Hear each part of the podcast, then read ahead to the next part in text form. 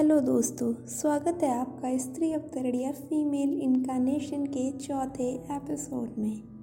मैं हूँ आपकी होस्ट अनन्या और आज के इस एपिसोड में हम मिलेंगे अपनी कहानी की दो और नायिकाओं से, जो कि अलग अलग तरीके के परिवेश व दुनिया में रहती हैं, परंतु उनके बीच में एक समानता है और वह है अपने सपनों को पूरा करने का जुनून।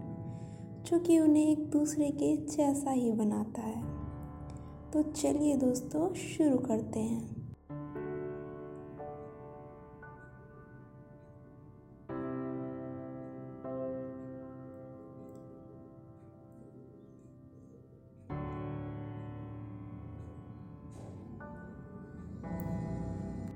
जैसा कि हम जानते हैं कि इस दुनिया में एक लड़की बन के जीना उतना आसान तो नहीं है। एक लड़की को जन्म से ही अनेक समस्याओं का सामना करना पड़ता है, क्योंकि हर परिवार में लड़की का जन्म उत्सव जैसा नहीं मनाया जाता।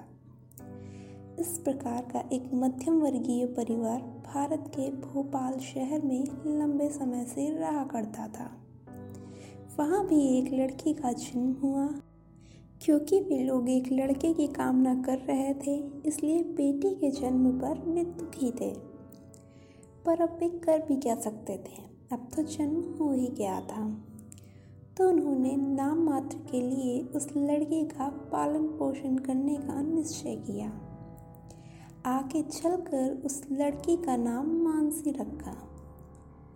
मनुष्यों के अलावा और किसी भी प्रजाति में फीमेल्स के जन्म को इतना नकारा नहीं जाता और ना ही फीमेल्स को मेल का सबऑर्डिनेट समझा जाता है। असल बात तो यह है कि अगर स्त्रियों को भी पुरुषों के समान पालन पोषण किया जाए तो वे भी अपने जीवन में एक बहुत ही बेहतरीन मुकाम हासिल कर सकती हैं। आपने कल्पना चावला का नाम तो सुना ही होगा। जी हाँ उन्होंने महिला होकर इस देश के पुरुष प्रधान समाज की सारी रूढ़ियों को तोड़ा और अंतरिक्ष पर जाने वाली भारत की पहली महिला बनी। जब मानसी करीब सात वर्ष की थी तो एक दिन वह अकेले बैठकर आसमान को देख रही थी। उसने अपनी माँ से पूछा, मामा, ये आसमान में चमकती हुई कौन सी चीज़ दिखाई दे रही है? उसकी माता ने बताया, ये तारे हैं। तो उसने तुरंत उनसे कहा कि, क्या मैं भी इनको पास से देख सकती हूँ? तो उसकी माँ ने कहा कि, नहीं, तुम नहीं कर सकती, ये बहुत दूर हैं। और यह कहकर उसकी माँ उसे अंदर चलकर घर के काम में मदद करने को बोलने लगी। यह सुनकर मानसी रोने लगी और चिल्लाकर बोली कि, देखिएगा, एक दिन ज़रूर जाऊँगी मैं, इन तारों को बहुत नज़दीक से देखूँगी। मानसी के प्रति उसके घर वालों का सुलूक कुछ अच्छा नहीं था। पर हर लड़की की दुनिया ऐसी नहीं होती है जैसी मानसी की थी।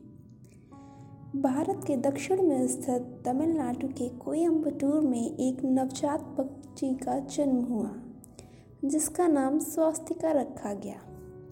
उसके माता और पिता दोनों ही कुली थे। फिर भी वे बेटी के जन्म पर बहुत खुश थे और उसके जन्म के दिन ही उन्होंने यह निश्चय किया कि अब वे पहले से और भी अधिक मेहनत करेंगे और अपनी बेटी को एक सफल महिला बनाएँगे।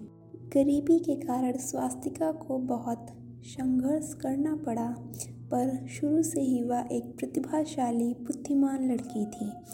और उसके माता पिता ने भी उसकी हर तरीके से मदद की।